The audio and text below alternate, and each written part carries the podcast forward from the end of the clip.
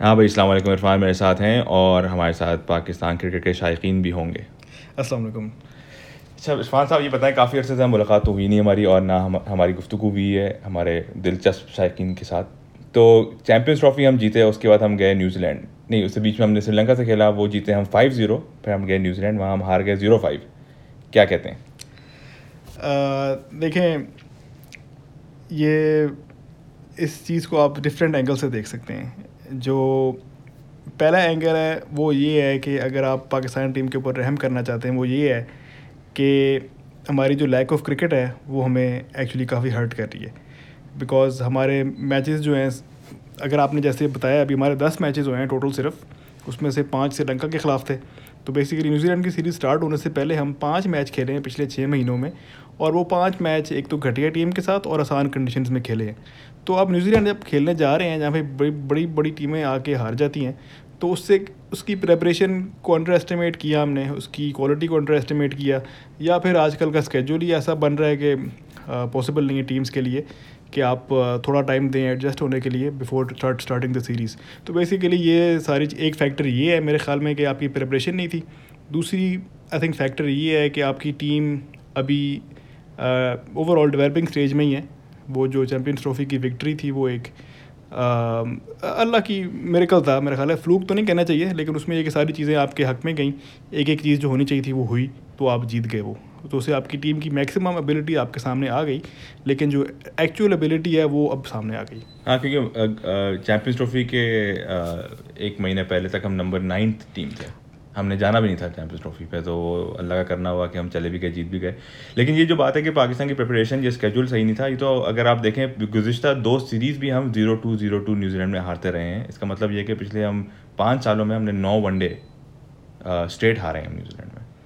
हाँ वही मैं कहना चाह रहा हूँ ना कि बेसिकली आई थिंक उन चार मैचेस को आप बेसिकली आप उस, उसको आप राइट ऑफ़ कर सकते हैं इस तरह से बिकॉज़ वो आपकी प्रीवियस आपकी जो टीम टीम का न्यूक्लियस है वो चेंज हो चुका है उसके बाद। तो उन चार मैचेस का हारना और इन पाँच पाँच मैचेस का हारना उसकी डायनामिक्स में ख्याल डिफरेंट है। हाँ बिल्कुल। तो, तो वो चार मैचेस आप हारे होंगे प्रॉब्ली बिकॉज़ आपकी टीम स्टेबल थी लेकिन आपकी टैक्टिक्स जो है वो नेगेटिव थी। राइट हाँ बिल्कुल। हालाँकि वही सरफराज के कप्तान कैप्टनसी के बाद और हमारे ये चैंपियंस ट्रॉफी जीतने के बाद हमें लगा कि शायद हम मॉडर्न क्रिकेट खेलना शुरू हो गए हैं दोबारा से या पहली दफ़ा। पर आई गेस ऐसा हुआ नहीं एटलीस्ट इस सीरीज़ की वजह से जो सामने आया है। ये मुझे बताएँ कि खैर अब आते हैं मैचेस के बारे में और इंडिविजुअल प्लेयर्स के बारे में। कैसा समझते हैं आप पाकिस्तान टीम की कॉम्बिनेशन इस सीरीज़ में कैसी रही और आगे कैसी रहनी चाहिए? देखें, जो कॉम्बिनेशन है, वो तो उसमें कुछ मेजर प्रॉब्लम्स हैं। कुछ इंजरी की वजह से, कुछ पुअर सिलेक्शन की वजह से। तो उसमें सबसे पहले तो आई थिंक अग्री करेंगे इस बात से कि शुएब मलिक और मोहम्मद हफीज़ की टीम में जगह इस वक्त नहीं बनती। हाँ नहीं बनती। और वो हाँ। अभी खेल भी क्यों रहे हैं? मतलब क्या क्यों खेलते हो? टू थाउज़ेंड नाइनटीन का वर्ल्ड कप सोच रहे हैं? क्यों क्यों खेलेंगे? ये देखें ये बात तो हर किसी के बारे में हम पहले भी कर चुके हैं। हम यूनुस खान के बारे में करते रहे हैं। तो हम्म। हमारी ये फॉल्स होप्स मैं तो एलिमिनेट कर चुका हूँ कि कोई प्लेयर हम्म। इस तरह सोचेगा कि मैं क्यों खेल रहा हूँ। हम्म। तो ये तो फैक्ट आप इग्नोर कर देंगे। ऑस्ट्रेलिया की टीम में प्लेयर ऐसा खेलता है कि Michael Hussey peak of the career वो रिटायर कर जाता है। रिकी पॉन्टिंग वर्ल्ड कप जीत के रिटायर कर जाता है। तो ये हमारी कल्चर का हिस्सा नहीं है। हाँ, हाँ, क्योंकि पूछेंगे कि मुझे क्यों निकाला? मुझे क्यों निकाला? और हाँ बेसिकली तो ये हम सवाल जो है उनके हमेशा दिल में रह जाएगा कि मुझे क्यों निकाला? हम्म। तो लेकिन हम खैर आई गेस एग्री करते हैं कि मोहम्मद हफीज़ और शोएब मलिक को इस टीम में नहीं होना चाहिए। बिल्कुल नहीं होना चाहिए। और आई थिंक उसके अलावा जो और प्रॉब्लम्स है ना इस वक्त वो ये हैं कि आई थिंक मुझे जो पर्सनली लगता है कि मोहम्मद आमिर गो के उसने बहुत अच्छी परफॉर्मेंस दिखाई चैम्पियंस ट्रॉफी में। लेकिन उसकी जो वो उसमें वो बात नहीं है जो बैन होने से पहले थी। तो हाँ बिल्कुल उस, उसके ऊपर उसके ऊपर हम एक डिस्कशन कर सकते हैं अलग से लेकिन वो आपकी हाँ, मर्ज़ी नहीं नहीं वो मेरे ख्याल अलग से ही पॉडकास्ट हाँ, करेंगे उसके लिए। लेकिन बिल्कुल सही कह रहे हैं आप मोहम्मद आमिर हालाँकि आप देखा जाए तो न्यूजीलैंड फेवरेबल बॉलिंग कंडीशन हैं। नया बॉल के साथ तजुर्बा भी रह चुका है मोहम्मद आमिर का। ऐसा नहीं कि पहली दफ़ा न्यूजीलैंड गए थे। और ज़ाहिर है, वो वाली बात जो है प्री बैन बात नहीं आ रही। सिर्फ़ पहले एक आध ओवर उनकी बॉल काफ़ी अच्छी कराते हैं, वो उसमें पेस भी ठीक ठाक होती है स्विंग भी करती है। लेकिन फॉर सम रीज़न चौथे, पाँचवें ओवर तक वो बिल्कुल फुस हो जाते हैं। और देखा जाए तो वैसे हसन अली जो हैं, जो इन्होंने न्यू बॉल के साथ इसके साथ कराई आमिर के साथ, वो बिफोर दिस सीरीज़ तो काफ़ी रैपिडली विकेट्स ले रहे थे लेकिन नया बॉल के साथ उनमें वो बात नहीं थी। हाँ बेसिकली वो ये बात हुई ना कि आई थिंक वहाब रियाज को तो ड्रॉप किया गया उसका सही डिसीज़न था लेकिन जुनेद खान की इंजरी इश्यूज़ बार बार आते रहते हैं। तो जिसकी वजह से हसन अली को प्रॉब्ली उसी स्पॉट पे रहना चाहिए बॉलिंग लाइनअप के अंदर एज अ फ़र्स्ट चेंज लेकिन ये है कि टीम मैनेजमेंट में सो, ने सोचा कि उनको बॉल ओपन करा के देखें लेकिन आई थिंक वो उनको सूट नहीं करता। और बेहतर ये होगा कि जैसे ही जुनेद खान फिट होते हैं वो उनको आप टीम में वापस लेके आएँ जुनेद खान। को और उनसे बॉल ओपन कराएँ। हाँ मेरा भी ये ख्याल है। अच्छा अब आप आते हैं बैटिंग पे तो बैटिंग पे फ़खर जमान ऊपर कैसा देखते हैं? मेरे ख्याल से उन्होंने अच्छा परफॉर्मेंस किया। हाँ आई मीन बेसिकली मैं वही कहूँगा जिस जिस प्लेयर ने भी ट्वेंटी वनडे से कम खेले हैं ना एट दिस पॉइंट उसको आप हाईली क्रिटिकल नहीं हो सकते। लेकिन बाबर जमान फॉर एग्जांपल उन्होंने खेले बाबर आज़म उन्होंने खेले में बीस से हाँ, ज़्यादा बाबर आज़म का एक्चुअली मुझे इतना नहीं पता था क्योंकि मैं स्टैट्स इतनी ज़्यादा डिटेल में नहीं देखता लेकिन मुझे अब पता चला कि उसकी एवरेज पचास से ऊपर है। हाँ क्योंकि वो पिछले साल उन्होंने छः नौ सेंचुरी हाँ तो बेसिकली उस अगेन उसका अगर आप मतलब हम ज़ाहिर हमारी ख्वाहिश है कि हमारे पास भी कोई प्लेयर हो जो विराट कोहली की तरह हो या स्टीव स्मिथ की तरह हो जो कि हर कंडीशन में स्कोर करे तो वो उस लेवल पे तो नहीं आई थिंक पहुँच सकेगा। लेकिन बहरहाल ये है कि इंतमामुल हक टाइप प्लेयर भी आप बना दें एक। नहीं नहीं हाँ तो बिल्कुल मेरा आई थिंक मैं एग्री करता हूँ आपसे कि बाबर आज़म की टीम में रहना तो लाजम हाँ। वो तो खैर अनक्वेश्चनेबल है। मैं सिर्फ़ ये कहना चाह रहा हूँ इस टाइम पे इस पॉइंट पे प्रॉब्ली आप जो गारंटीड एक्सक्लूजन हैं वो हैं मोहम्मद हफीज़ और शुएब मलिक।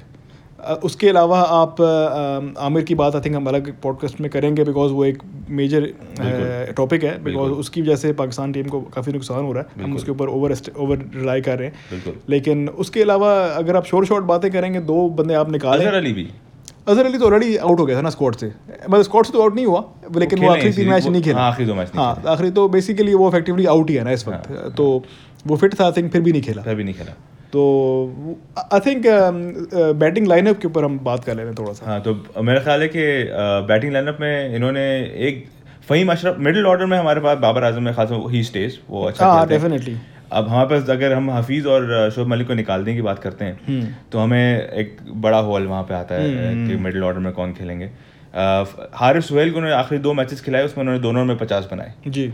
तो मेरा ख्याल है कि उनको अब देख, और ट्राइज देनी चाहिए खिलाना चाहिए उनको हाँ देखना चाहिए, लेकिन क्योंकि हारिस सुहेल अगेन वो रिसाइकल्ड मटेरियल है, वो आप उसको ये नहीं कह सकते कि वो अब नए नए सेटअप का हिस्सा है। उसको आप पहले भी ट्राई करते रहे हैं, उसके उसके अप्रोच में कुछ इश्यूज़ इश्यूज़ हैं आई थिंक जो कि अज़हर अली की अगर आप अज़हर अली को निकालेंगे तो उसको भी निकालना चाहिए। क्योंकि दोनों की अप्रोच में कोई ज़्यादा फ़र्क नहीं है हम्म। उमर अमीन का भी मैं यही कहूँगा कि आप उसको लेके आए लेकिन आई थिंक अगेन वो 2010 में भी खेल रहा था हम्म। और अभी तक वो उसका वापस लेके आना कोई सेंस नहीं बनती हम्म। खैर और, और फिर लोअर मिडल तो अभी भी हमारे पास फिर बीच में दो प्लेयर्स रह जाएँगे और फिर मिडिल ऑर्डर में हमारे पास लोअर मिडिल ऑर्डर में फ़हीम अशरफ मेरे ख्याल से एक एक्चुअली काफ़ी इंप्रेसिव एड ऑन है। मतलब अब्दुल रजाक वाली बात थोड़ी सी आती है उनमें हिटिंग कर लेते हैं हाँ, नहीं नहीं और ये हमारे जो मोस्टली नए प्लेयर्स हैं उनमें जो अप्रोच है वो बहुत पॉजिटिव है। तो ये शदाब खान को आप देख लें ये हसन अली को देख लें इवन इस फ़हीम अशरफ को देख लें तो इनकी जो फियरलेसनेस है वो आपको एवेंचुअली पे ऑफ़ करेगी। हाँ नहीं नहीं बिल्कुल। आई थिंक पॉजिटिव्स पे आते हैं। मेरे ख्याल से इस चीज़ का जो पॉजिटिव था वो नए लड़के ही थे। हालाँकि बाबर जमान बाबर आज़म को छोड़ के शादाब तो माशाल्लाह काफ़ी ही इम्प्रेसिव निकले और अब बैटिंग भी कर लेते हैं वो तो मतलब उन्होंने का, काफ़ी जगह रन भी बनाए। मतलब पॉजिटिव तो इस सीरीज़ में कोई भी नहीं थे। बेसिकली आप समझें कि हम ब्रेड क्रम्स देख रहे हैं जो कि आप जिनकी बेसिस पे आप आगे ज़ाहिर है आपने खेलना ही आगे। ये तो नहीं है कि आप नहीं खेलेंगे आगे। पॉजिटिव तो मेरा ख्याल कोई नहीं था। लेकिन बेसिकली अभी आप आप इसको उस सेंस से एनालाइज करें कि ये अर्ली स्टेजेस ऑफ़ एक एरा है जिसमें आप चाह रहे हैं देखने कितनी कामयाब होती है आपकी ये अप्रोच कि आप मिकी आर्थर के नीचे पाकिस्तान टीम को एक प्रोफेशनल टीम में बनाने की कोशिश करें, जो कि अननेचुरल सा काम है, लेकिन बहरहाल एट सम पॉइंट आपको ही करना है बिकॉज़ उसके बगैर आपकी कोई फ्यूचर नहीं है। तो before we get into Sarfaraz and captaincy आप मुझे बताएँ कि अगर हम बैटिंग लाइनअप नहीं अगर हम सोचते हैं, जो कि अगले दो साल चलाएँ या वर्ल्ड कप तक का एटलीस्ट सोचें हम होपफुली जिसमें शोएब मलिक की जगह नहीं बनती है और और हफीज़ को हम भी नहीं सिलेक्ट करते हैं। ओपन और ज़ाहिर अजहर अली भी नहीं है अहमद शहजाद भी ना हो।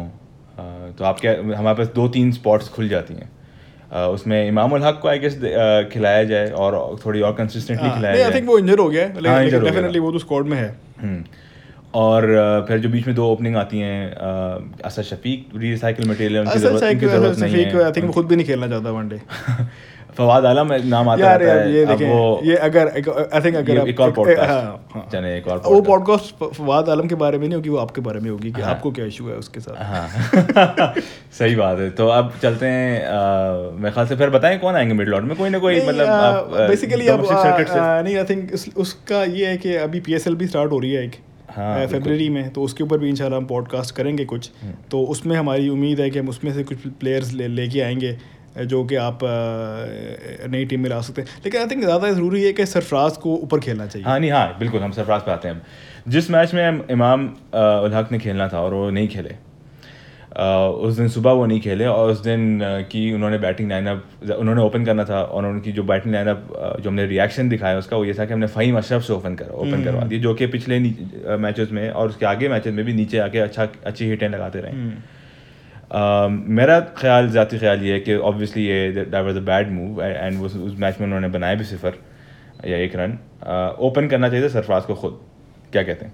हाँ देखें, सरफराज ने जब भी ओपन किया है, उसने अच्छा खेला है। ओपन करे वन डाउन आए, पाकिस्तान की टीम में नॉर्मली दोनों एक ही चीज़ें होती हैं। तो वो अपने आप को नंबर वन टू थ्री में किसी जगह रखे। आई थिंक उसको भी बैटिंग का शौक है, आपको पता चल जाता है कि जब बैटिंग करने आता है, वो वो गेम का थोड़ा मोमेंटम आपके फेवर फेवर में लेके आता है। गेम को वो अपोनेंट के ख़िलाफ़ लेके जाता है। तो वो एक करने पॉजिटिव एटीट्यूड के साथ खेलने आता है। तो वो एज अ कैप्टन है, उसको बैटिंग भी करनी आती है। कीपिंग उसकी थोड़ी वीक है। कभी कभी वो कैच ड्रॉप कर देता है तो उसकी लीडरशिप आई थिंक स्ट्रॉन्ग रखने के लिए ज़रूरी है कि वो परफॉर्म बैट के साथ भी करता रहे। बिल्कुल। और ऊपर आए बिकॉज़ वो जब वो खेलता है अच्छा तो पाकिस्तान टीम लिफ्ट होती है। हाँ नहीं सही बात है। और नीचे की हिटें उनसे नहीं लग रही थी हालाँकि ओपन वो अच्छा कर लेते हैं और उनको ओपन करना चाहिए स्पेशली जब मौका भी था। और लीड बाय फ्रंट अगर आप देखें जाए हम हम- हमें हमारा फेवरेट मैच और हमारा फेवरेट एरा 92 का वर्ल्ड कप जब इमरान खान साहब जो एक्चुअली बॉलर बॉलिंग ऑलराउंडर कहलाए खिलाए जाएँगे बल्कि बॉलर खिलाए जाएँगे शुरू शुरू में लेकिन 92 के वर्ल्ड कप में वो एक्चुअली बैट्समैन बन गए थे वन डाउन खेलते थे। बिल्कुल।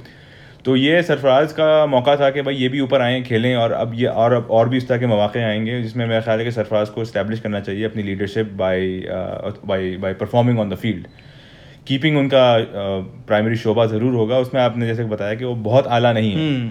तो उनको बैटिंग से कवर भी करना चाहिए और फिर टीम की मोरल भी बूस्ट होती है ऊपर आई थिंक परमानेंटली वो ओपन पे आ जाएँ तो आई थिंक बहुत अच्छा हो जाएगा पाकिस्तान के लिए बिकॉज़ आपके लिए फिर ये होगा कि आप इमामुल हक को खिलाएँ हाँ। और सरफराज को खिलाएँ। जी। तो फिर आपके एटलीस्ट ओपनिंग शॉट इसको लेफ़्ट राइट भी होगा।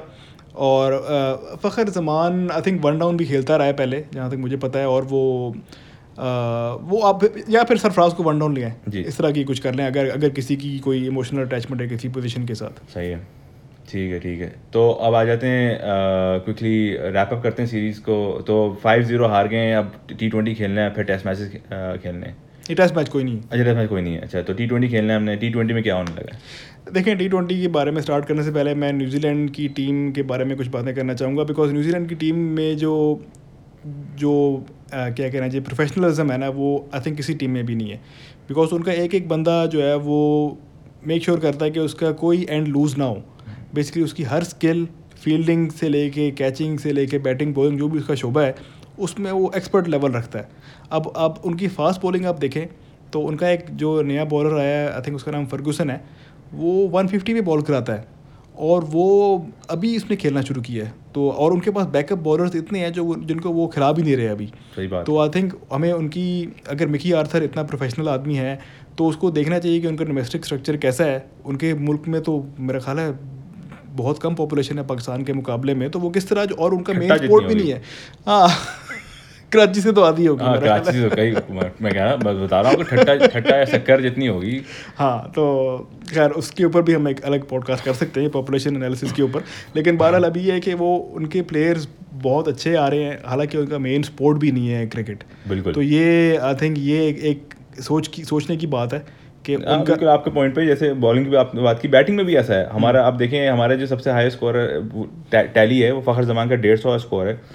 और उनका जो सबसे ऊपर है वो है मार्टिन गप्टिल उसका तीन सौ पचास स्कोर है। दुगने से भी ज़्यादा स्कोर उसका है एक बंदे का। और कई ज़्यादा उनके स्कोरर्स जो हैं वो उन्होंने सेंचुरीज भी बनाई दो तीन सेंचुरी बनाई केन विलियमसन सेंचुरी बनाई मार्टिन गप्टिल ने सेंचुरी बनाई हमारे बंदे कोई भी इस तरह का नहीं है। तो ऑब्वियसली हमारी टीम है वीकर लेकिन टी ट्वेंटी के बारे में बताएँ आप क्या क्या क्या क्या देखते हैं?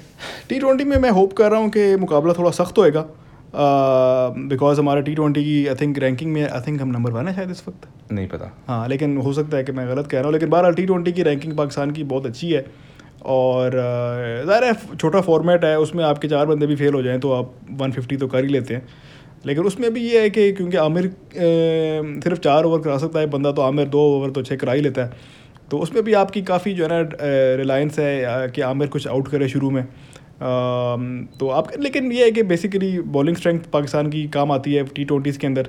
लेकिन मुझे लगता है कि वेस्ट इंड न्यूजीलैंड की वनडे परफॉर्मेंस देखते हुए इवन तो पाकिस्तान की टी ट्वेंटी टीम स्ट्रॉगर है compare to one day record I think New Zealand की टीम बहुत ख़तरनाक होगी बिकॉज़ उनका मार्टिन कप्टल है मोनरो है, उनके नंबर सात, आठ तक जो है ना, हर बंदा मार सकता है। तो आई थिंक टफ टफ होने वाला है पाकिस्तान के साथ। लेकिन ये कि आई थिंक हमें इसको प्रॉब्लली थ्री ज़ीरो हारने का चांस काफ़ी ज़्यादा है। लेकिन अगेन आई थिंक हमें इसको पॉजिटिव uh, अप्रोच के साथ देखना चाहिए कि आप फ्यूचर में uh, अपनी टीम कोर को कैसे चेंज करते हैं ताकि आप उसको टूवर्ड्स इम्प्रूवमेंट लेके जाएँ। अहमद शहजाद टीम में आ गए बाय द वे देखें इस तरह की इश्यूज़ पूरी तरह तो नहीं जाएँगे लेकिन इवेंचुअली अगर जो जिनको बंदों को आप ला रहे हैं यही मसला हो रहा है ना कि कुछ बंदों को आप ला रहे हैं वो कैपिटलाइज नहीं कर पा रहे जिस तरह उनको करना चाहिए। तो इस वजह से ये ये सर इश्यूज़ होते रहेंगे। लेकिन ये है कि अहमद शहजाद आ गया चलो उमर अकमल तो नहीं आया। तो ये है कि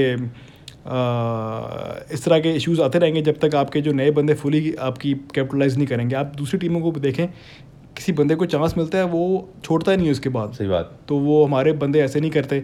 इवन तो टफ़ इतना टफ़ नहीं होना चाहिए इनके ऊपर लेकिन अब थोड़ा सा भी देखें फ़खर जमान ने विकेट्स अपनी चीपली दी हैं। और इमामुल हक शायद चलो इंजर हो गया। आ, तो ये इश्यूज़ हैं कि हमारे बंदे फुली कैपिटलाइज नहीं कर पाते अपनी चांसेस के ऊपर। लेकिन बहरहाल अभी हमें देखना है कि हमने फ्यूचर में कैसे जाना है आगे। पाकिस्तान का player best player of the series Shadab Khan. Shadab Khan. हाँ। शादाब खान। जनाब चलें, फिर पीएसएल पे बात करेंगे इन आने वाले हफ्तों में और हमारी जो टी ट्वेंटी के मैचेस हैं उस उसके बारे में बात करेंगे। तो आपको कोई और कोई हाँ बेसिकली मैं ये आई थिंक हमारे पास अभी काफ़ी सारे टॉपिक्स हैं जो हमने डिस्कस करने हैं। उसमें से आई थिंक मोहम्मद आमिर का एक टॉपिक है फवाद आलम। फवाद आलम का टॉपिक है जो कि साइकोलॉजिकल ज़्यादा है क्रिकेट से उसका कम ताल्लुक है। और उसके अलावा आई थिंक और जो चीज़ें हमें डिस्कस करनी चाहिए क्रिकेट से ओवरऑल क्रिकेट की पिक्चर की जो इश्यूज़ हैं कि जो जो टीमें मुल्क से बाहर जा रही हैं खेलने के लिए वो सारी हार रही हैं। आप देख लें पाकिस्तान की तो हमने डिस्कस कर ली सीरीज़ इंडिया के साथ जो हो रहा है साउथ अफ्रीका में। इंग्लैंड में इंग्लैंड में जो हुआ ऑस्ट्रेलिया में जो। हुआ इंग्लैंड के साथ। तो ये issues I think I think cricket का स्केजूल्स बहुत टाइट हैं। तो जो ओवरऑल लीडरशिप है क्रिकेट की वो आई थिंक इन चीज़ों को अंडरस्टैंड नहीं कर रही कि आपने अगर क्रिकेट को इंटरेस्टिंग रखना है तो आपको जो प्रिपरेशन टाइम है ना एडुकेट देना पड़ेगा ताकि टीमें एडजस्ट करके कि खेलें फिर। वरना ये इस तरह के वन लॉप साइड रिज़ल्ट आते रहेंगे। तो बहुत सारे तीन चार टॉपिक्स हैं हम्म। जिनके ऊपर इंशाल्लाह हम पीएसएल के दौरान भी डिस्कस करते हाँ, बिल्कुल उसके बीच बीच में पॉडकास्ट डालते रहेंगे। तो होपफुली आपको हमारे साथ रहने में मज़ा आया और अगर आपको कोई भी सवाल हो आप हमसे पूछें। और इन अगले हफ़्ते मुलाकात होती है आपसे। अल्लाम वालेकुम